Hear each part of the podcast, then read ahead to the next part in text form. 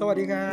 บ สวัสดีครับ สวัสดีคุณผู้ฟังคุณผู้ชมทุกท่านนะครับ กลับมาพบกับเซนเตอร์ซาอีกครั้งหนึ่งนะครับ ใน EP ที่ 38 แล้วนะครับ EP นี้นะฮะ ก็อยู่กับเรา 2 คนเช่นเคยครับ ผมเบิร์ตปียมิตรครับ แล้วผมแบ็คพานุมาตรครับ ก็กลับมาแล้วหนึ่งในเรื่องที่ตอนนี้นะครับ ก็เรียกได้ว่ายอดวิวดีที่สุดละกันครับนะครับ คนสนใจมากๆเลยคนนะสนใจฮะเยอะ ก็เป็นเรื่องราวเกี่ยวกับเรื่องความลึกลับนะฮะของสิ่งมีชีวิตต่างต่างดาวหรือมะว่ามนาวษย์ต่างมะนาวต่างดุดมะนาวต่างดุษหรือมนุษย์ต่างดาว ผมเล่นให้แล้วนะฮะ วันนี้เราก็เลยจะหยิบยกเรื่องราวเหล่านี้มาใช่นะครับทีนี้แล้วก็เป็นช่วงเขาเรียกว่าพี่เบิร์ตเป็นช่วงขึ้นปี 2023อ่าแล้วทีเนี้ยก็เป็นประเด็นทอ l k อ f เด e ทาเป็นประเด็นที่น่าสนใจอยู่ตอนนี้ก็คือเกี่ยวกับเรื่องราวของอาสิ่งมีชีวิตต่างดาวครับวันนี้รายการเซนเตอร์ไซเราก็ได้รวบรวมครับอ่าเป็นบทสรุปเขาเรียกว่าเป็น 7 การค้นพบสิ่งมีชีวิตต่างดาวในปี 2022 ครับ ครับ เราจะมาดูกันว่านะครับ จริง ๆ แล้วเนี่ยเรื่องมนุษย์ต่างดาว หรือว่าเรื่องสิ่งมีชีวิตอ่าจากต่างดาวอื่นๆ เนี่ย เป็นสิ่งที่เราพวกเราเนี่ยสนใจกันอยู่แล้วนะครับ แล้วก็ถกเถียงกันมายาวนาน โดยเฉพาะอย่างยิ่งมนุษย์ต่างดาวนะครับว่าเฮ้ย เขามีตัวตนอยู่จริง ๆ หรือเปล่าอ่า เขาเป็นการพยายามแล้วก็มีการถกเถียงกันอยู่มากมายในเรื่องประเด็นนี้นะครับครับ ซึ่งตลอดช่วงระยะเวลาหนึ่งปีที่ผ่านมาครับวงการของชีวดาราศาสตร์นะครับ ได้นำเสนอการค้นพบรวมทั้งผลการศึกษาวิจัยใหม่ๆนะครับที่ว่าด้วยสิ่งมีชีวิตอ่าต่างดาวไว้มากมายครับ สิ่งเหล่านี้เกิดขึ้นท่ามกลางความเคลื่อนไหวของรัฐบาลสหรัฐนะครับที่ออกมาเปิดเผยข้อมูลครับเกี่ยวกับจานบิน UFO ต่อสาธารณชนนะครับใน เขาเรียกหลายต่อหลายครั้งครับครับแม้จะยังไม่มีความชัดเจนนะครับ ว่ามันคืออะไรกันแน่ก็ตามครับ มันก็เป็นที่น่าสนใจขึ้นมาอืมในช่วงนี้นะครับ ส่วนจีนนะก็อ้างว่าในเดือนของมิถุนายนปี 2022นะครับกล้องโทรทัศน์วิทยุนะครับฟาสหรือว่า FAST นะครับที่ใหญ่ที่สุดในโลกนะครับสามารถจับสัญญาณจากสิ่งมีชีวิตต่างดาวได้ครับ ก่อนจะออกมาอืมปฏิเสธ ในภายหลังว่าเป็นเรื่องราวเข้าใจผิดกันครับครับ ซึ่งวันนี้เราก็จะหยิบยกทุกเรื่องราวครับของสิ่งมีชีวิตจากต่างดาวที่มีการค้นพบหรือค้นเจอในช่วงเวลาของปี 2022 ที่ผ่านมามาฝากท่านผู้ฟังทุกคนครับอ่าครับผมเดี๋ยววันนี้เราหยิบมาทั้งหมด 7 เรื่องราวนะครับครับไปเริ่มที่เรื่องราวแรกนะครับก็คือเรื่องของเอเลี่ยนนะครับอ่าเขาว่ากันว่าเอเลี่ยนนะครับอาจจะใช้การสื่อสารกันด้วยอนุภาคควอนตัมครับอ่าแน่นอนยุคนี้เนี่ย เราก็พูดถึงควอนตัมกันบ่อยขึ้นถูกต้องครับนะครับ โอ้ถ้าเป็นเมื่อก่อนตอนสมัยเรียนนี่พี่เบิร์ตเราได้ยินควอนตัมนี้ เรารู้สึกหนีฮะเป็นส่วนที่เรียกได้ว่ายากเป็นศาสตร์ที่ค่อนข้างยากฟิสิกส์ศาสตร์หนึ่งเลย ฟิสิกส์ว่ายากแล้วพออ่าฟิสิกส์เจาะลึกลงไปควอนตัมเนี่ยก็จะยากขึ้นไปอีกฮะเขาก็มีคนเคยบอกว่าถ้าคุณเข้าใจควอนตัมเนี่ย แปลว่า คุณไม่เข้าใจคุณถูกต้องฮะถ้าคุณไม่เข้าใจเนี่ยคุณถูกแล้ว ถูกต้องนะครับนะครับ ซึ่งจริงๆแล้วนะฮะมันเป็นเรื่องราวที่เขาค้นเจอกันนะครับเขาบอกว่ารูปแบบหนึ่งนะครับของการสื่อสารแห่งอนาคต ซึ่งทั่วโลกกำลังให้ความสนใจนะครับ นั่นก็คือการส่งข้อมูลเข้ารหัสทางไกลอืมด้วยอนุภาคควอนตัมนะครับหรือว่า quantum telecommunication นั่นเองนะครับครับ โดยเขามีการเชื่อกันอย่างนี้ครับว่าการสื่อสารในรูปแบบนี้นะฮะจะสามารถช่วยให้มนุษย์นะครับสามารถติดต่อรับส่งข้อมูลข้ามโลกกันได้ครับหรือว่าแม้กระทั่งข้ามกาแล็กซี่ทางช้างเผือกได้เลยนะฮะ แล้วก็ห่วงจักรวาลเนี่ยก็ยังสามารถติดต่อข้ามห่วงจักรวาลกันได้ด้วยนะครับ ซึ่งความพิเศษก็คือว่าสามารถติดต่อกันได้ภายในชั่วพริบตาเท่านั้นเองอืมนะครับ โดยเฉพาะอย่างยิ่งนะครับเขาก็เลยเชื่อว่าน่าจะอ่าในบรรดาเอเลี่ยนหรือว่าสิ่งมีชีวิตที่มีภูมิปัญญาต่างๆ ที่อยู่ต่างดาวเนี่ยนะฮะ ก็อาจจะใช้เทคโนโลยีควอนตัมเหล่านี้แหละนะฮะในการสื่อสารการข้ามห่วงจักรวาลเมื่อจริงๆ เขาอาจจะใช้กันมาเป็นระยะเวลานานแล้วก็ได้นะครับ ก่อนที่เราจะเริ่มต้นศึกษาใช้กันนะเพครัราะบแน่นอนว่า พวกเราเนี่ยนักวิทยาศาสตร์หลายคนเนี่ยเขาก็มีการคาดการณ์เนอะเหมือนที่เราเคยเล่าไป ตอนนั้นว่าอ่ามนุษย์ต่างดาวมีจริงหรือไม่อะไรเงี้ยอ่าคุณเชื่อครับเรื่องมนุษย์ต่างดาวไหมอืมอะไรเงี้ยก็นักวิทยาศาสตร์เองเนี่ยหลายคนก็ได้ทราบว่า เราก็คิดว่านะเป็นการคาดการณ์ว่าครับเราคิดว่าอ่ามนุษย์ต่างดาวน่าจะเป็นอ่าสิ่งมีชีวิตที่ทรงภูมิกว่าพวกเรา ถูกต้องอาจจะเขาน่ามีเขาน่าจะเทคโนโลยีหรือเอ่อล้ำสมัยกว่าเราอ่วัฒวิทยาการต่างๆเนี่ยล้ำสมัยไปกว่าเราอ่านนะครับใช่ครับซึ่งเอ่อจะบอกว่า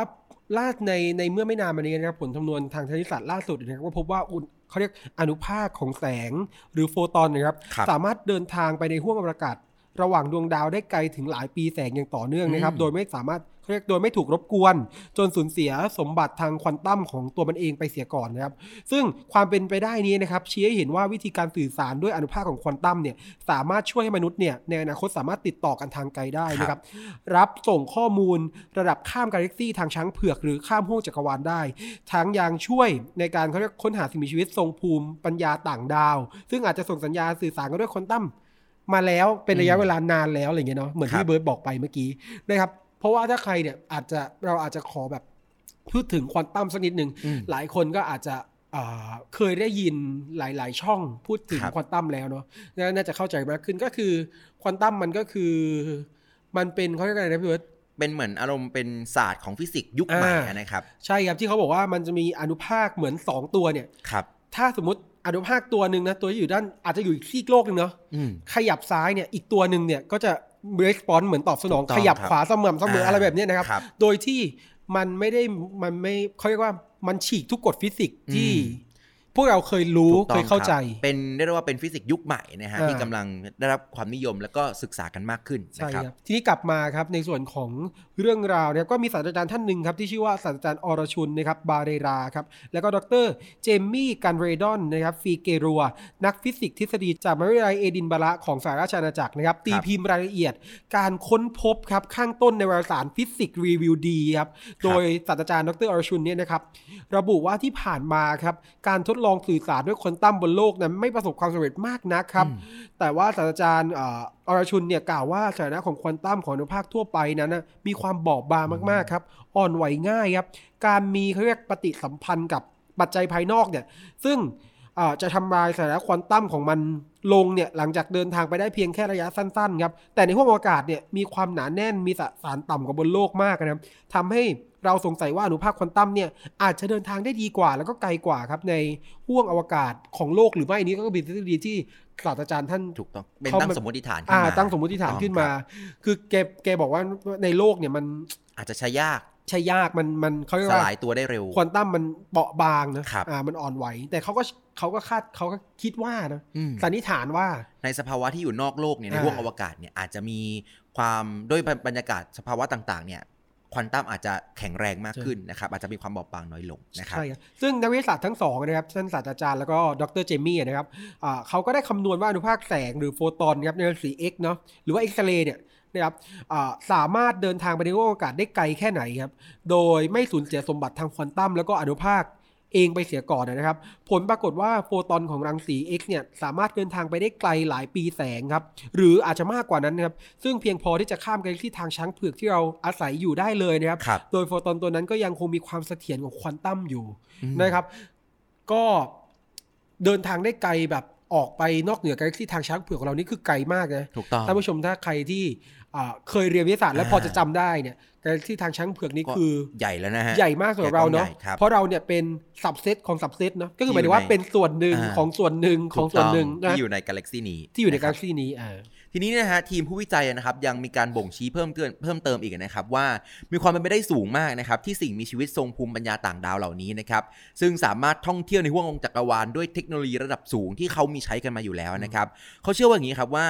สิ่งมีชีวิตเหล่านี้นะฮะจะใช้การสื่อสารกันด้วยควอนตัมครับอืมติดต่อพูดคุยกันระหว่างดวงดาว หรืออาจเคยส่งสัญญาณควอนตัมนะครับมายังโลกแล้วก็เป็นไปได้นะครับ เพราะดังนั้นเพราะฉะนั้นเนี่ยนะฮะการค้นหาสัญญาณที่สื่อสารด้วยควอนตัมเนี่ยอาจจะเป็นโอกาสใหม่นะครับที่จะนำเราไปสู่การค้นพบสิ่งมีชีวิตจากต่างดาวที่แท้จริงก็ได้ครับครับแล้วก็เมื่อปี 2017นะครับนักวิทยาศาสตร์จีนแล้วก็ซีเรียในโครงการการทดลองควอนตัมระดับอวกาศนะครับประสบความสำเร็จในการสร้างเขาเรียกว่าช่องทางการรับส่งข้อมูลด้วยอนุภาคควอนตัมผ่านดาวเทียมนะครับอืมคิดเป็นระยะทางประมาณ 1,200 กิโลเมตรครับโดยใช้หลักการพวงพันเขาเรียกหลักการพัวพันเชิงควอนตัมอะนะครับที่ระบุว่าคู่ของอนุภาคซึ่งมีความพัวพันกันเนี่ยจะมีปฏิกิริยาตอบสนอง ตามความต้องการในทันทีนะครับที่เกิดความเปลี่ยนแปลงกับอนุภาคใดอนุภาคหนึ่งครับไม่ว่าทั้งสองเนี่ยจะอยู่ในตำแหน่งที่ห่างกันเท่าไหร่ก็ตามอืมนะครับครับก็คือ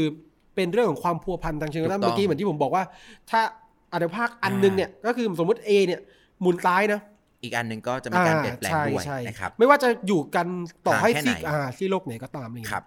ทีนี้นะฮะอย่างไรก็ดีนะครับการรับส่งข้อมูลเหล่านี้นะครับผ่านการสื่อสารด้วยควอนตัมเนี่ยนะฮะไม่อาจเดินทางได้เร็วกว่าแสงได้อย่างแน่นอนนะครับดังนั้นนะฮะการติดต่อสื่อสารข้ามห้วงอวกาศอันไกลโพ้นเหล่านี้นะครับก็อาจจะต้องใช้เวลานานหลายปีหน่อยนะครับทั้งยังต้องใช้คอมพิวเตอร์ควอนตัมประสิทธิภาพสูง ในการเข้ารหัส และก็ถอดรหัสข้อมูลควอนตัมที่ใช้สื่อสารด้วยนะครับดังนั้นเองนะครับจึงมีความเป็นไปได้สูงนะครับที่สิ่งมีชีวิตทรงภูมิปัญญาจากต่างดาวนะครับที่สามารถท่อง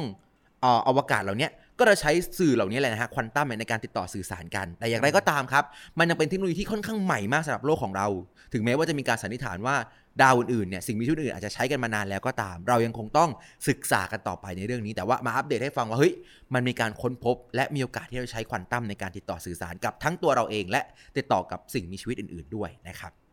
ทีนี้มาในส่วนของเรื่องที่ 2 ดีกว่าพี่เบิร์ตก็คือเครื่องตรวจจับ คลื่นความโน้มถ่วงครับไลโกค้นหายานของเอเลี่ยนได้ครับอ่าเป็นเครื่องมือที่จะมาค้นพบว่าเฮ้ยจะสามารถค้นหายาน อวกาศเนี่ยหรือว่ายานของเอเลี่ยนเหล่านี้ได้บ้างหรือเปล่านะครับก็มีทีมฟิสิกส์นะครับจากการสถาบันในสหรัฐอเมริกาครับก็มีการนำเสนอนะครับวิธีใหม่ในการค้นหาสิ่งมีชีวิต ทรงภูมิจากต่างดาวครับโดยใช้อุปกรณ์สังเกตการคลื่นแรงอ่าเขาเรียกคลื่นโน้มถ่วงนะครับที่ชื่อว่าไลโก้ครับก็คือ LIGO ครับนะครับซึ่งย่อมาจาก Laser Interferometer นะครับ Gravitational อืม Wave Observatory ครับนะครับโอ้ยาวมากอ่า นะครับก็ก็นี่คือก็ไลเป็นโก้เจ้าเจ้าตัวไรโก้นะครับก็เป็นเครื่องอ่าเขาเรียกว่าเครื่อง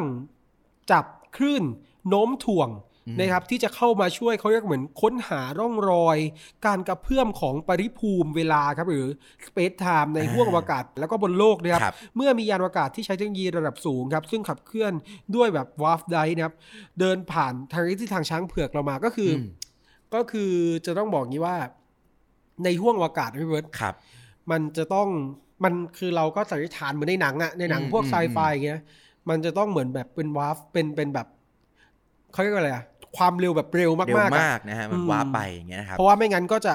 มันไม่เหมือนใช้เราเวลาเดินทางนานหาดใหญ่พัทลุงนะฮะเนอะมันจะใช้เวลานานมาถูกๆกเพราะว่าต้องระยะถูกต้องระยะห่างมันไกลมากนะครับใช่เพราะว่าก็เหมือนที่เราบอกว่ามันก็หลายปีแสงนะครับสิ่งมีชีวิตต้องอาครับจจะเสียชีวิตเหมือนถ้าเราอืมเดินทางเนี่ยถ้าไม่มีวาร์ฟไดเนี่ย ก็ครับจะตายก่อนที่จะไปถึงใช่ใช่ถูกใช่ต้องครับ ทีนี้นะฮะมีการคำนวณกันนะครับ พบว่าอุปกรณ์ไลโก้ตัวนี้นะครับ จะตรวจจับสัญญาณคลื่นการเคลื่อนที่เนี่ยนะฮะของยานอวกาศได้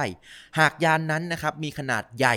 เท่ากับดาวพฤหัสบดีครับอืมและก็เคลื่อนที่ด้วยความเร็วอย่างน้อย 1 ใน 10 ของความเร็วแสง และอยู่ในระยะที่ห่างจากโลกไม่เกิน 326,000 ปีแสงเท่านั้นเองครับ ใหญ่มากอืม ใหญ่มากจริงๆนะดาวพฤหัสถูกต้องใหญ่กว่าโลกของเรา ใหญ่กว่าเยอะนะครับฮะรายงานวิจัยข้างต้นนะครับ ก็เผยแพร่ทางคลังเอกสารวิชาการออนไลน์นะครับ arxiv.org นะครับ ระบุว่าอุปกรณ์ตรวจจับคลื่นความโน้มถ่วงนะครับ ซึ่งเป็นระลอกคลื่นที่เกิดจากการชนหรือปะทะ นะครับหรือการเคลื่อนที่ด้วยความเร็วสูงของวัตถุมวลมากนะครับสามารถตรวจจับสัญญาณการเคลื่อนที่ของยานอวกาศได้ครับหากยานนั้นมีขนาดใหญ่ครับมีความเร็วสูงมากพอ แล้วก็อยู่ในระยะที่ไม่ห่างไกลจากโลกมากนักครับนะครับอุปกรณ์จะสังเกตเขาเรียกอุปกรณ์สังเกตการณ์คลื่นโน้มถ่วงเนี่ยเจ้าตัว LIGO เนี่ยครับเอ่อ ปัจจุบันเนาะก็ตั้งอยู่ที่เมืองแฮนฟอร์ดนะครับในรัฐวอชิงตันครับครับแล้วก็ที่เมืองลิฟวิงสตันนะครับในรัฐหลุยเซียนานะครับของสหรัฐอเมริกาครับมีลักษณะเป็นท่อสุญญากาศรูปตัว L ครับโดยแขนแต่ละข้างเนี่ยยาวถึง 4 กิโลเมตรเนาะนะครับโดยใช้หลักการแทรกสอดนะครับของคลื่นแล้วก็เลเซอร์ตรวจจับสัญญาณวัดความเปลี่ยนแปลงภายในท่อสุญญากาศครับที่เขาเรียกว่ามีคลื่นแรงโน้มถ่วงผ่านเข้ามาครับมันก็จะมีการตรวจวัดแล้วก็อืมจับอะไรอย่างเงี้ยนะครับ แม้ว่าการตรวจจับคลื่นความโน้มถ่วงของจากยานอวกาศที่มีลักษณะเช่นนี้นะฮะมันจะทำได้ยากนะครับ แต่ทีมผู้วิจัยนะครับหวังว่าการสร้างอุปกรณ์การสังเกตคลื่นความโน้มถ่วง แบบใหม่ที่มีความไวสูงขึ้นนะครับจะช่วยเราตรวจจับยานที่มีขนาดเล็กลงมาได้ครับเช่นอีกตัวหนึ่งที่เขาพยายามทำอยู่นะครับก็คือตัวไลซ่าครับโดยไลซ่าก็คือตัวของ Laser Interferometer Space Antenna นะครับ ซึ่งตัวนี้เนี่ยนะฮะเป็นขององค์การอวกาศยุโรปครับ ซึ่งจะติดตั้งในอวกาศและเปิดใช้งานในปี 2037 ต่อไปครับ ก็เรียกได้ว่าไม่นาน ก็นานอยู่นะครับ ก็สิบกว่าปีเลยทีเดียวนะฮะนะครับเอ่อทีนี้ครับ หากสามารถตรวจจับสัญญาณคลื่นแรงโน้มถ่วงจากยานอวกาศของเอเลียนได้แล้วเนี่ยทีมผู้วิจัยก็หวังว่าจะได้วิเคราะห์ข้อมูลครับที่เป็นประโยชน์จากคลื่นสัญญาณดังกล่าวได้ด้วยนะครับ โดย ทีมผู้วิจัยระบุว่ารูปทรงของคลื่นแรงโน้มถ่วงที่ตรวจจับได้เนี่ยขึ้นอยู่กับวิธีการเคลื่อนที่ของยานอวกาศด้วยนะ ดังนั้นเราสามารถประเมินถึงกลไกการขับเคลื่อนของยานเทคโนโลยีอื่นๆที่เกี่ยวข้องได้จากร่องรอยของคลื่นแรงโน้มถ่วงนี้ด้วยนะครับอืมเพราะฉะนั้นนะครับเรื่องราวต่างๆ เหล่านี้นะครับยังคงต้องอาศัยการพัฒนาเทคโนโลยีต่อไป แต่นี่น่าจะเป็นก้าวสำคัญของจุดเริ่มต้นนะครับในการที่เราจะค้นพบยานอวกาศของเอเลี่ยน สิ่งมีชีวิตจากต่างดาวด้วยนะครับอืมอันนี้คือเรื่องราวที่2นะฮะ ไปต่อที่เรื่องราวที่3ครับ ในปีที่ผ่านมานะครับ มีเรื่องราวของเขาบอกว่า เรานะฮะไม่เคยพบมนุษย์ต่างดาว เพราะอารยธรรมโลกไม่น่าสนใจคเป็รันบเหมือนข้อสันนิษฐานนะว่าอ่าทำไมเราถึงไม่เจอมนุษย์ต่างดาวทำไมเราไม่เห็นสักทีหนึ่งเออเอออันนี้นะเอฮะอเขาก็เลยสันนิษฐานว่าจริง ๆ แล้วเป็นเพราะ บนมันโลกมนุษย์เราเนี่ยมีอารยธรรมที่ไม่น่าสนใจพอให้อ่าอ่ามนุษย์ต่างดาวมาหรือเปล่านะครับ เพราะว่าหลายคนก็แน่นอนว่าตั้งข้อสงสัยนะว่า ในเมื่อจักรวาลของเราเนี่ยเต็มไปด้วยดวงดาวที่เขาเรียกว่าสามารถกำเนิดชีวิตแล้วก็หล่อเลี้ยงอารยธรรมระดับสูงได้นับไม่ถ้วนเลยอืมเนาะเหมือนที่เราทราบกันดีเนี่ยขนาดแค่เขาเรียกว่าอะไรนะ มีหลายหลายๆหลากหลายแค่อารกายแล็กธรรมซี่เราเนี่ยครับมันก็ยังมีหลากหลายดวงดาวเลยเนาะถูกต้องครับนะครับ แล้วไม่รู้มีตั้งกี่กาแล็กซี่เนาะบนใช่บนผืนจักรวาลถูกอย่างต้องนี้นะคครัรับบ เขาก็เลยตั้งคำถามว่าทำไมมนุษย์เนี่ยถึงไม่เขาเรียกว่าประสบพบพานนะสิ่งมีชีวิตทรงภูมิปัญญาต่างดาวเลยนะสักครั้งนะครับแล้วก็ยังไม่มีวี่แววที่จะได้รับการติดต่อจากพวกเขาในเร็ววันนี้ด้วยนะครับถูกต้องครับ แนวความคิดย้อนแย้งแบบข้างต้นเนี่ยเรียกว่า ปฏิทรรศน์ของเฟอร์มีครับ หรือ Fermi paradox ครับครับซึ่งที่ผ่านมานะครับมีผู้พยายามอธิบายให้คำตอบถึงสาเหตุที่เราไม่พบมนุษย์ต่างดาวเสียทีอยู่หลายสมมติฐานด้วยกันครับ ล่าสุดครับ ดรอัมรีครับ วานเดล นักฟิสิกส์ดาราศาสตร์จากมหาวิทยาลัยฮีบรูนะครับแห่งเยรูซาเล็มนะครับของอิสราเอลครับก็ได้ครับเสนอแนวคิดที่เจ็บแสบระมนุษย์ชาติเอาไว้ครับว่าเหตุผลเอ่อ ที่เขาเรียกว่าไม่ได้รับการมาเยือนหรือมาเยี่ยมเนาะอืมอ่าแล้วก็ไม่ได้รับการติดต่อสื่อสารจากเพื่อนร่วมเอกภพเลยนั้น เนื่องจากอารยธรรมของมนุษย์โลกเราเองเนี่ยอาจจะอยู่ในเขาเรียกระดับที่เขาใช้คำว่าต่ำเตี้ยเรียดินครับนะครับไร้สัญญาณบ่งบอกถึงสติปัญญาในขั้นที่จะทัดเทียมกับเอเลี่ยนได้เขาก็เลยไม่โอ้โหคุยอืมเหมือนแบบก็เลยไม่มาหาเลย คุณมันคนละระดับเราไม่ขออ่าคุยกับคุณอะไรเงี้ยนะก็คือไม่มีอะไรน่าสนใจดึงดูดอืมที่เขาจะมาหานั่นเองอืมนะครับแล้วก็มีความเป็นไปได้ด้วยนะคุณผู้ฟังคุณผู้ชมครับ ที่ผ่านมาเนี่ยนะฮะสิ่งมีชีวิตทรงภูมิปัญญาต่างดาว ได้มีการทำการสำรวจระบบสุริยะ และก็กาแล็กซี่ของเราแล้วนะครับพบว่าเนี่ยพวกเขาอาจได้พบกับสิ่งมีชีวิตหลายชนิดก็จริงครับ แต่ก็ไม่มีเผ่าพันธุ์ใดเลยนะครับ ที่จะดูมีสติปัญญาในระดับที่พวกเขาสนใจจะเสวนาด้วย เขาก็เลยไม่มาหาพวกเรานะครับ เจ็บจริงนะเจ็บปวดเหลือเกินนะฮะ อันนี้ก็เป็นข้อสมมติฐาน แล้วเราจะทำยังไงดี ก็ปล่อยเขาไปนะครัฮะบก็ปล่อยเขาไป มีอีกหนึ่งเรื่องที่เกิดขึ้นครับเนี่ยครับก็คือเขาบอกว่าเอเรียนเนี่ยนะครับอ่าที่มุ่งทำร้ายต่อโลกเนี่ยอาจจะมีสี่อารยธรรมในทางช้างเผือกนะอ่าอ่าอันนี้เป็นการสันนิษฐานว่าเฮ้ยเอเลี่ยนเนี่ยถ้าไม่ได้มาเป็นมิตรนะฮะก็ถ้ามันจะมีกลุ่มที่จะมาทำร้ายเราเนี่ยนะครับเขาบอกเฮ้ยอาจจะมีอยู่สี่อารยธรรมใช่ที่อยู่ในทางช้างเผือกที่อาจจะมาทำร้ายเราได้นะครับเมื่อกี้อะเมื่อกี้ท่านด็อกเตอร์บอกว่าอะ เขาไม่มาติดต่อเราหรอกอ่าเพราะว่าเรามันอารยธรรมแบบระดับล่างต่ำเตี้ยเรียดินระดับล่าง แต่อันเนี้ยเขาบอกว่าถ้าเป็นกรณีเขาก็มีความเชื่อว่า อาจจะมีก็ได้อืมแต่ว่าอาจจะมีที่แบบต้องการจะมุ่งทำลายโลกของเราครับโดยที่เขาบอกว่าเนี่ยเอเลี่ยนที่จะมุ่งทำลายโลกเราเนี่ยอาจจะมีอยู่สี่อารยธรรมในทางช้างเผือกของเราเนาะครับในจักรวาลทางช้างเผือกของเราครับ ซึ่งดาวเคราะห์ที่มีสิ่งเขาเรียกมีสิ่งมีชีวิตอาศัยอยู่ภายใต้กาแล็กซี่ของทางช้างเผือกของเราเนี่ยอาจจะมีจำนวนมหาศาลเนาะหลากหลายล้านดวงเลย แต่ความเป็นไปได้ที่เพื่อนบ้าน ร่วมดาราจักรเดียวกันเนี่ยอ่า จะคิดมุ่งร้ายต่ออารยธรรมมนุษย์เนี่ยโดยอาจจะยกกองทัพเนาะมาบุกโจมตีโลกเราเหมือนในภาพยนตร์อะอืมมีโอกาสเกิดขึ้นมากน้อยเท่าไหร่มันมีคำถามที่เกิดขึ้นมาตรงนั้นนะครับครับซึ่งมีผู้ให้หลักการทางคณิตศาสตร์และสถิตินะครับมาคาดการณ์ผลลัพธ์ที่เป็นไปได้ของปัญหาข้างต้นในเชิงรัฐศาสตร์ครับพี่เบิร์ตโดยนำค่าเฉลี่ยของความสามารถมนุษยชาติครับในการลุกลามอารยธรรมอ่าบนดวงดาวอื่นนะครับซึ่งมีความเป็นไปได้สูงอีกในประมาณ 259 ปีข้างหน้าครับครับ มายึดเป็นหลักในการคำนวณความเสี่ยงที่เอเลี่ยนเนี่ย จะมาบุกยกโลกขทัองพเราอ่า มาบุกโลกของเราครับ โดยที่มีการคำนวณนะครับเพื่อประเมินอัตราความเสี่ยงในเรื่องนี้นะครับแล้วก็ได้มีการเผยแพร่รายงานฉบับนี้นะครับลงในคลังเอกสารวิชาการออนไลน์นะครับที่เว็บไซต์คลังของ arxiv.org นะครับซึ่งผู้วิจัยนะครับก็คืออนายอัลเบอร์โตนะฮะคาบาเรโรนะครับเป็นนักศึกษาระดับปริญญาเอกนะครับด้านการจัดการแก้ไขความขัดแย้งนะครับจากมหาวิทยาลัยวีโกของสเปนครับโดยนักวิจัยท่านนี้นะครับคุณคาบาเรโรเนี่ยนะฮะ ไม่ใช่ชั้นไม่ใช่นักฟิสิกส์หรือนักชีวดาราศาสตร์นะครับ แต่เขาเนี่ยศึกษาเรื่องนี้นะฮะโดยใช้หลักการทางคณิตศาสตร์และสถิตินะครับ มาคาดการณ์ผลลัพธ์ที่เป็นไปได้นะฮะในเชิงรัฐศาสตร์เนี่ยบอกว่าเขาบอกอย่างเช่นนะฮะประเทศหนึ่งเนี่ยนะฮะตัดสินใจรุกรานอีกประเทศหนึ่งได้หรือไม่ โดยเขาเชื่อว่าอย่างนี้ฮะเขาเชื่อว่าความน่าจะเป็นที่คำนวณได้จากสถานการณ์เหล่านี้นะครับอยู่ในระดับเดียวกันครับกับโอกาสที่มนุษยชาตินะครับจะตัดสินใจ ออกไปบุกดวงดาวดวงอื่นๆครับ ทั้งยังอยู่ในระดับเดียวกันนะครับกับความเสี่ยงที่เอเลี่ยน ผู้มีอารยธรรมทัดเทียม กับดวงดาวหรือว่าเหนือกับเราเนี่ยนะฮะจะตัดสินใจมาบุกโลกของเราด้วยนะครับเมื่อนับจำนวนประเทศในโลกนะครับที่เคยลุกลามโจมตีประเทศอื่นนะครับในระหว่างปี 1915นะครับถึครังบ2022นะครับผู้วิจัยพบว่ามีอยู่ทั้งหมด 51 ประเทศด้วยกันนะครับอืมจากนั้นได้ประเมินระดับความเป็นไปได้ครับ ที่แต่ละชาติเนี่ย ในกลุ่มดังกล่าวจะสามารถเปิดฉากทำสงครามเนาะ โดยคำนวณออกมาเป็นตัวเลขเอ่อร้อยละของงบประมาณทางด้านการทหารเมื่อเทียบกับทั้งโลกนะครับ จึงไม่น่าแปลกใจว่าสหรัฐเนี่ยมีงบประมาณเขาเรียกทางการทหารสูงอันดับอันดับหนึ่งนะครับ ถึง 38%ของทุกประเทศรวมกันครับอืมครับแล้วก็ได้เปิดฉากลุกลานชาติอื่นอยู่บ่อยครั้งครับ ล่าสุดเนี่ย 14 หนหรือ 14 ครั้งมาแล้วนะครับก็คือเรียกได้ว่ารุกรานสูงที่สุดแล้วล่ะในใช่บรรดาช่วงเวลาทั้งหมดนะครับครับ ซึ่งค่าเฉลี่ยความสามารถในการลุกลานของเขาเรียกชาติอื่น ของทุกประเทศในโลกเนี่ยซึ่งบ่งบอกถึงความเป็นไปได้ของมนุษยชาติในการลุกลานอารยธรรม บนดวงดาวดวงอื่นนะครับอยู่เพียง 0.028%เท่านั้นครับเนื่องจากปัจจุบันเนี่ยเรายังไม่มีความสามารถในการเดินทางข้ามอวกาศ ก็คือความเป็นไปได้เนี่ยดูต่ำเนื่องจากว่าเรายังเดินทางไม่ได้ถูกต้องแต่ครับถ้าเดินทางได้ล่ะอ่าไอเนี้ย ครับ ทีนี้เนี่ยนะฮะ อาจจะเป็นอีกอีกหน้าประวัติศาสตร์หนึ่งอ่าถูกต้องครับเนาะทีนี้คุณผู้ฟังคุณผู้ชมครับ อย่างไรก็ตามนะครับ ตัวเลขที่สูงขึ้นอย่างมากนะฮะ อาจจะเพิ่มขึ้นได้นะครับ ในอีก 259 ปีข้างหน้าครับ ซึ่งเป็นยุคที่คุณคาบาเรโรเนี่ยนะครับทำนายเอาไว้นะฮะ โดยเขาคำนวณจากมาตรวัดคาเดเชฟครับ เขาว่าอย่างนี้ฮะ ในอีก 259 ปีข้างหน้านะครับ มนุษยชาตินะครับจะยกระดับสู่การเป็นอารยธรรมประเภทที่ 1 ซึ่งจะมีเทคโนโลยีระดับสูงข้ามห้วงอวกาศได้ หากเราสามารถเจริญก้าวหน้าทางวิทยาศาสตร์ของโลกเพิ่มขึ้น ในอัตราที่คงที่เหมือนที่ปัจจุบันกำลังเพิ่มอยู่นะครับ ซึ่งถ้าเกิดว่าความก้าวหน้าเนี่ยมันมากขึ้นระยะเวลาก็จะร่นลงมานะครับครับซึ่งนอกจากนี้นะครับเมื่อนำตัวเลขเนี่ยความเป็นไปได้ที่มนุษย์จะทำสงครามลุกรานเขาเรียกลุกรานอารยธรรมอื่นบนเขาเรียกบนดวงดาวอื่นนะครับซึ่งอยู่ในระดับเดียวกันกับ ความเสี่ยงที่เอเลี่ยนก็จะยกกลับมาเช่นเดียวกันเนาะครับเขาก็เหมือนแบบรีเฟกเนาะอืมสะท้อนกลับว่ามันมีในโอกาสเมื่อเราเนี่ยก็คิดก็ก็มีความมีความเป็นไปได้ที่ครัจะบไปลุกรานคนอื่นคนคนอื่นอื่นก็มีความเป็นไปได้ที่จะมาลุกรานเราเช่นเดียวกันครับถูกต้องคไปรับคำนวณนะครับเขาก็เหมือนแบบเขาเรียกว่านะ เอา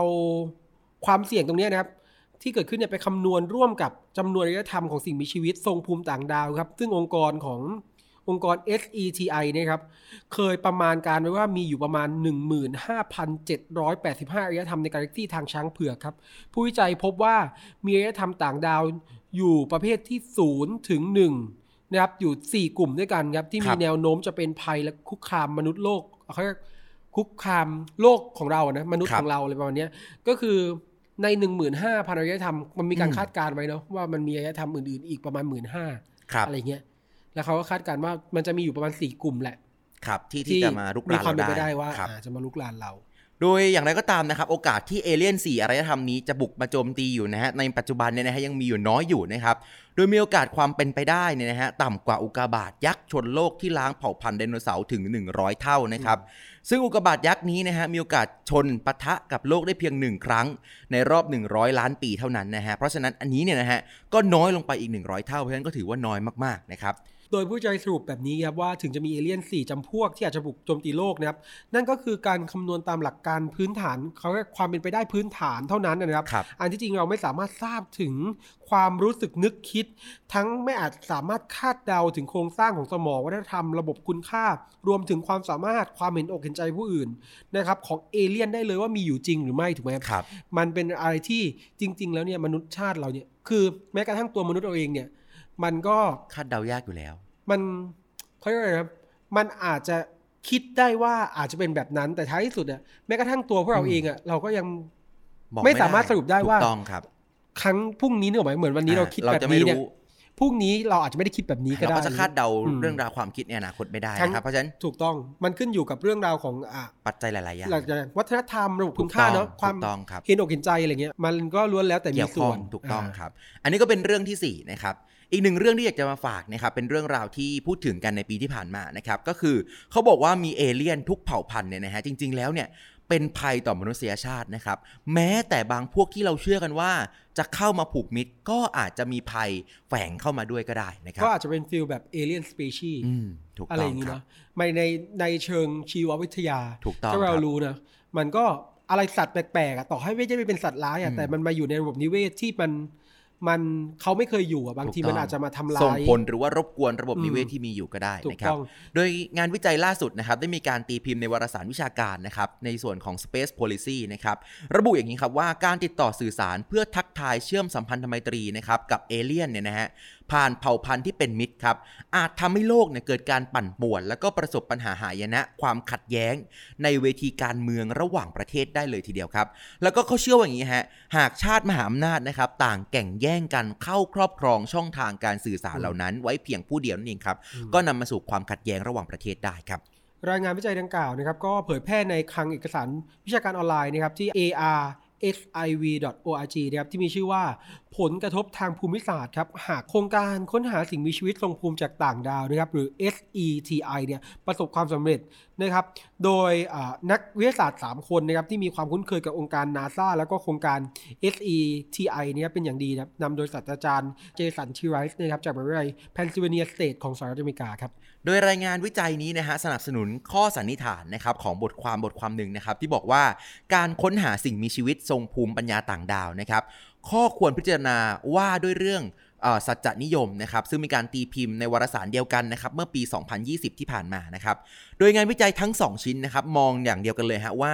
ภัยคุกคามจากเอเลี่ยนนะครับมีเป็นมีความเป็นไปได้มากที่สุด และจะเกิดขึ้นจริงหากเริ่มมีการจับสัญญาณสื่อสารจากต่างดาวได้นะครับ นั่นก็คือภัยทางการเมืองที่จะเกิดความขัดแย้งระหว่างเมืองเอ่อระหว่างประเทศกันได้นะครับ อันเป็นผลมาจากธรรมชาติที่มนุษย์เห็นแก่ตัวนั่นเองครับถูกต้องครับ ทีมผู้วิจัยมองว่าอำนาจและผลประโยชน์ที่เป็นรูปธรรมจากการเข้าผูกขาดเนาะช่องทางอืมการติดต่อสื่อสารกับเอเลี่ยนเนี่ยครับจะเป็นสิ่งจูงใจให้บรรดาชาติมหาอำนาจเนี่ยพยายามแย่งชิงอืมครับเพื่อครอบครองนะครับช่องทางการสื่อสารนั้นไว้แต่เพียงผู้เดียวครับครับ เนื่องจากอาจจะเป็นโอกาสเข้าถึงความรู้เทคโนโลยีในระดับสูงนะครับรวมทั้งทรัพยากรล้ำค่านะครับจากอารยธรรมต่างดาว ที่เป็นมิตรแล้วก็เต็มใจที่จะแบ่งปันให้กับครับเรานะครับจนอาจจะนำไปสู่ภาวะวิกฤตในเวทีการเมืองโลก หรือแม้กระทั่งสงครามที่อาจจะเกิดขึ้นได้นะครับเพราะว่าอย่างที่เราทราบกันดีนะพี่เบิร์ดว่าอ่าการพยายามเข้าไปสู่อากาศ หรือการพยายามเป็นมหาอำนาจเนี่ยครับ อาของสหรัฐเองก็ดีนะครับ หรือของรัสเซียเองก็ดีครับที่สมัยก่อนที่พยายามที่จะเป็นคู่เป็นหาเป็นขั้วมหาอำนาจกันอยู่ใช่นะครับแน่นอนว่าสิ่งเหล่านี้ก็ล้วนแล้วแต่เป็นสิ่งหนึ่งที่ทำให้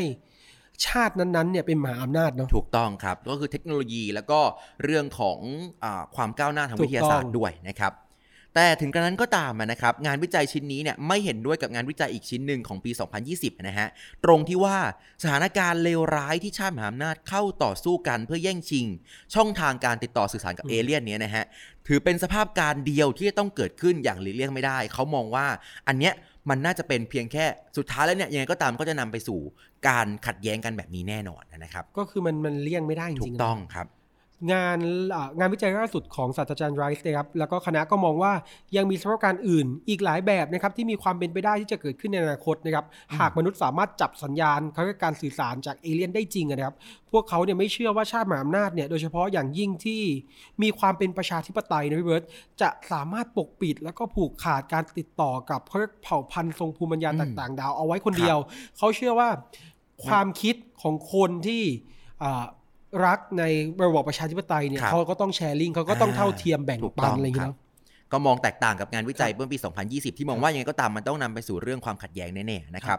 ทีนี้นอกจากนี้นะครับในงานวิจัยชิ้นนี้นะครับได้มีการให้เหตุผลเรื่องนี้ด้วยนะครับว่า เนื่องจากโลกของวิทยาการทางตะวันตกเนี่ยมันเชื่อมต่อแล้วก็มีการบูรณาการเนี่ยเข้าด้วยกันอย่างเหนียวแน่นและก็ซับซ้อนมาแล้วนะครับด้วยเครือข่ายทั้งความร่วมมือต่างอืมๆที่ไม่อาจจะแยกขาดออกจากกันได้ ซึ่งจะช่วยป้องกันนะครับไม่ให้เกิดการต่อสู้ ชิงช่องทางการสื่อสารของต่างดาวเหล่านี้ให้เกิดขึ้นได้นะครับ อย่างไรก็ตามครับหากบรรดาผู้นำประเทศต่างๆ และคนในแวดวงวิทยาศาสตร์ ยังคงมีความโปร่งใส และก็จะมีการแบ่งปันข้อมูลสู่ประชาชนอย่างเพียงพอเหตุการณ์เหล่านี้ในการแย่งชิงกันเนี่ยก็อาจจะไม่เกิดขึ้นนะครับ ท้ายสุดก็ทีมวิจัยก็สรุปง่ายๆนะครับว่าการปิดกั้นสถานีวิจัยเกี่ยวกับเอเลี่ยนนะครับโดยล้อมรั้วเขาเรียกเอ่อล้อมรั้วขอบชิดแน่นหนานะครับวางกำลังทหารรักษาการนะครับยิ่งทำให้ผู้คนสงสัยแล้วก็ปักใจเชื่อว่ากำลังมีบางสิ่ง ที่จะนำไปสู่เหตุการณ์ใหญ่ที่เขาเรียกเหมือนจะพลิกโลกเลยนะครับส่งผลให้มีการใช้สายลับสืบหาความจริงการหักเหลี่ยม เฉือนคมทางการเมืองเพื่อแย่งชิงข้อมูลกันในที่สุดครับก็คือพูดง่ายๆว่าจริง ๆ แล้วเนี่ยมันเขาเรียกว่าเป็นอะไรนะก็เป็นเรื่องราวของทางการเมืองอ่า ซะครับซะส่วนใหญ่นะก็คือเอาจริงๆนะฮะถ้าเกิดว่าใครที่มีเทคโนโลยีที่สามารถติดต่อสื่อสารได้ก่อนนะครับ ก็อาจจะมีความได้เปรียบในหลาย ๆ ส่วนนะครับเพราะฉะนั้นเนี่ยแต่ละชาติที่เป็นมหาอำนาจณตอนนี้เนี่ยนะครับก็พยายามที่จะใช้วิทยาศาสตร์ค้นคว้าวิจัย แล้วก็พยายามที่จะช่วงชิงโอกาสที่เหมาะสม แล้วก็อาจจะเป็นโอกาสที่จะนำไปสู่อำนาจของเขาได้ ให้ดีที่สุดนั่นเองนะครับเรื่องนี้ก็ต้องลองติดตามต่อไปนะครับอาจจะเกี่ยวข้องกับมวลมนุษยชาติโดยตรงเลยนะฮะอีกเรื่องหนึ่งถัดมาครับพี่เบิร์ตเรื่องนี้ก็เป็นอีกหนึ่งเขาเรียกอ่าข้อสันนิษฐานครับนะครับเขาก็มีการสันนิษฐานว่าจักรวาลของเราเนี่ยอืมอ่าถ้าเขาเขาเปรียบเปรยเนาะครับเขาเปรียบเปรยว่าจักรวาลของเราเนี่ยอาจจะเป็นโปรแกรมคอมพิวเตอร์ก็ได้ครับ โดยอยู่ภายใต้การบงการของเอเลี่ยนอ่าอันนี้ก็เป็นข้อสันนิษฐานอันหนึ่งที่อ่ามีการทดลองมีการศึกษามานะครับจริงๆซึ่งอาจจริง ๆ ที่เราอยู่ทุกวันนี้เนี่ยนะฮะอืมอาจจะอยู่ภายใต้การควบคุมของเอเลี่ยนบางกลุ่มอยู่ก็ได้ใช่นะฮะเขาบอกว่าถือเป็นเรื่องยากครับที่มนุษย์จะล่วงรู้ได้ว่าจริง ๆ แล้วตัวตนเราเนี่ย แล้วก็สิ่งต่างๆ ที่อยู่รอบตัวในจักรวาลเราทั้งหมดเนี่ยที่มีที่เขาเรียกว่ามีความเป็นสสารเป็นพลังงานที่มีอยู่จริงเนี่ยหรือแท้จริงแล้วเนี่ยอาจจะเป็นเพียงข้อมูลดิจิทัลที่เอเลี่ยนควบคุมแล้วก็จำลองอืมขึ้นมา ครับ ในเขาเรียกความเป็นจริงเสมือนหรืออ่า virtual reality อ่า ก็ได้ถูกเขาต้องเขาครัก็บ คิดว่ามันอาจจะเป็นแบบนั้นก็ได้ ถูกต้องครับ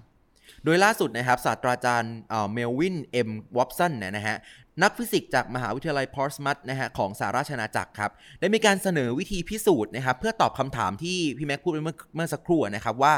เขาเนี่ยนะฮะจะมีวิธีการพิสูจน์นะครับโดยใช้วิทยาการสมัยใหม่ สาขาฟิสิกส์สารสนเทศนะครับหรือว่า information physics นั่นเองนะครับโดยแนวคิดนี้นะฮะเขามองว่าจักรวาลหรือว่าเอกภพทั้งหมด คือคอมพิวเตอร์ของเออเป็นคอมพิวเตอร์ควอนตัมขนาดยักษ์นะครับ โดยมีรากฐานของทุกสรรพสิ่งเนี่ยที่แท้จริงก็คือข้อมูลสารสนเทศนะครับ ไม่ว่าจะเป็นสสาร พลังงาน หรือปริภูมิเวลาที่เรียกว่า space time นะครับโดยพื้นฐานแล้วเนี่ยล้วนเป็นปรากฏการณ์ที่ประกอบขึ้นจากตัวของบิตนั่นเองนะฮะหรือว่าหน่วยข้อมูลสารสนเทศ ในลำดับชั้นที่เล็กย่อยที่สุดนั่นเองครับ นอกจากนี้ครับกฎธรรมชาติหรือกฎฟิสิกส์นะครับก็ยังมีการคล้ายกับรหัสหรือโค้ดนะครับแบบจำลองคอมพิวเตอร์อีกด้วยนะครับอืมดังนั้นเราสามารถพิสูจน์ว่าสรรพสิ่งคือโปรแกรมคอมพิวเตอร์อ่าจริงหรือไม่นะครับโดยค้นหาบิตหรืออาข้อมูลสารสนเทศนะครับที่มีความเท่าเทียม สมมูลกับมวลและพลังงานครับครับรวมทั้งโค้ดที่แฝงอยู่ในรอบตัวเราในมวลหรือพลังงานด้วยครับโดยศาสตราจารย์นะครับ วอฟสันนะครับเสนอให้ทำการทดลอง เพื่อหาร่องรอยครับของข้อมูลสารสนเทศครับโดยใช้วิธีการเร่งและก็การชนอนุภาคเนาะซึ่งเป็นวิธีที่เทคโนโลยีในปัจจุบันเนี่ยสามารถทำได้ครับอ่าเพราะก็ฉะเพื่อนั้นจะพิสูจน์ข้อถูกต้องข้ออ่าเขาเรียกแนวคิดตรงนี้ถูกต้องครับเพราะฉะนั้นเราต้องมาลองดูต่อว่าในปีต่อๆไปเนี่ยแนวคิดนี้จะได้รับการพิสูจน์หรือไม่อืมถ้าได้รับการพิสูจน์สุดท้ายแล้วมันจะออกมาจริงเท็จแค่ไหนนะครับคือถ้าจริงก็อ่า เรากำลังอยู่ในเกมของเขานะฮะแสดงว่าเขาคือพระเจ้าที่เราพูดถึงมาตลอดครับเขาควบคุมทุกอย่างนะฮะอืมอันนี้ก็เป็นอีกหนึ่งเรื่องราวที่จริง ๆ แล้วเนี่ยมันเป็นข้อสมมติฐานที่เกิดขึ้นในปีที่ผ่านมานะครับ ทีนี้ครับข้อสันนิษฐานสุดท้ายข้อคที่รับเจ็ดแล้วนะครับ ก็เป็นอ่าข้อสันนิษฐานที่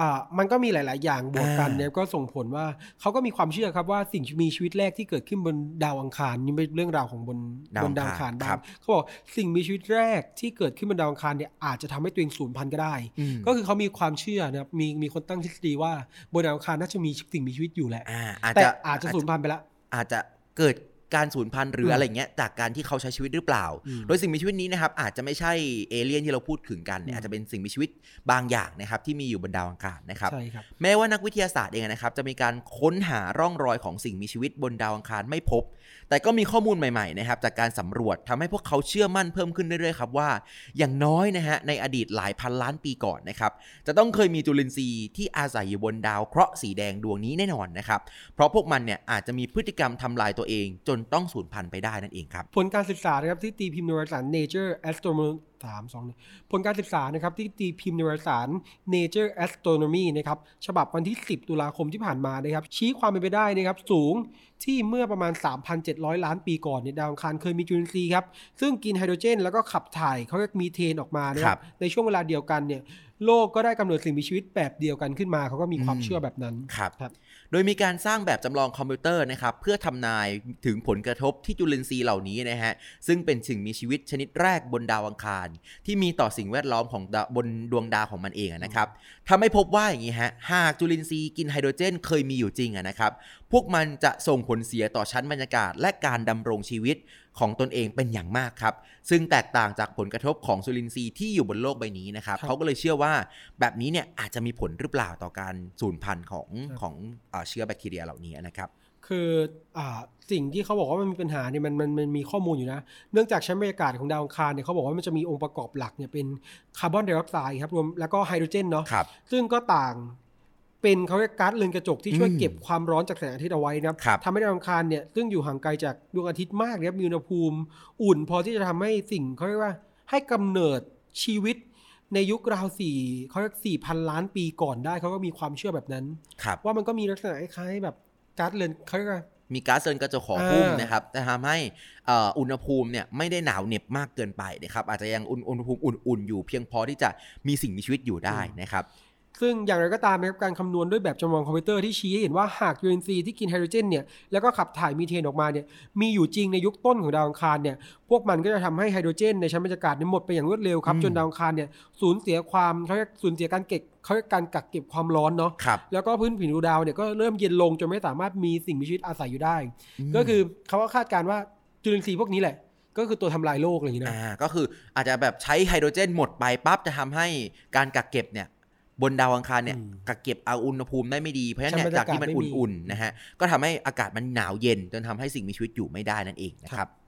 โดยการคาดการณ์ด้วยแบบจำลองนี้นะฮะชี้ว่านะครับบนผิวดาวอังคารที่ชั้นบรรยากาศปกคลุมบางเบานะครับลดต่ำลงจากเดิมเนี่ย ที่มีอุณหภูมิอยู่พื้นผิวประมาณสัก 10ถึง20 องศาเซลเซียสนะครับ ก็มีการลดต่ำนะฮะ จนหนาวเย็นสุดขั้วนะครับ อยู่ที่ลบ 57 องศาเซลเซียสครับ ซึ่งทำให้บรรดาเหล่าจุลินทรีย์ทั้งหลายนะฮะ ที่เป็นตัวการเปลี่ยนแปลงภูมิอากาศนะครับ อาจต้องหนีหนาวนะฮะ ลงไปอยู่ชั้นหินชั้นดิน ซึ่งลึกจากพื้นผิวของดาวอังคารถึง 1 กิโลเมตร ก่อนที่พวกมันเนี่ยนะจะสูญพันธุ์ไปนะครับ ในเวลาราวสัก200ถึง300 ล้านปีหลังจากนั้นนั่นเองครับ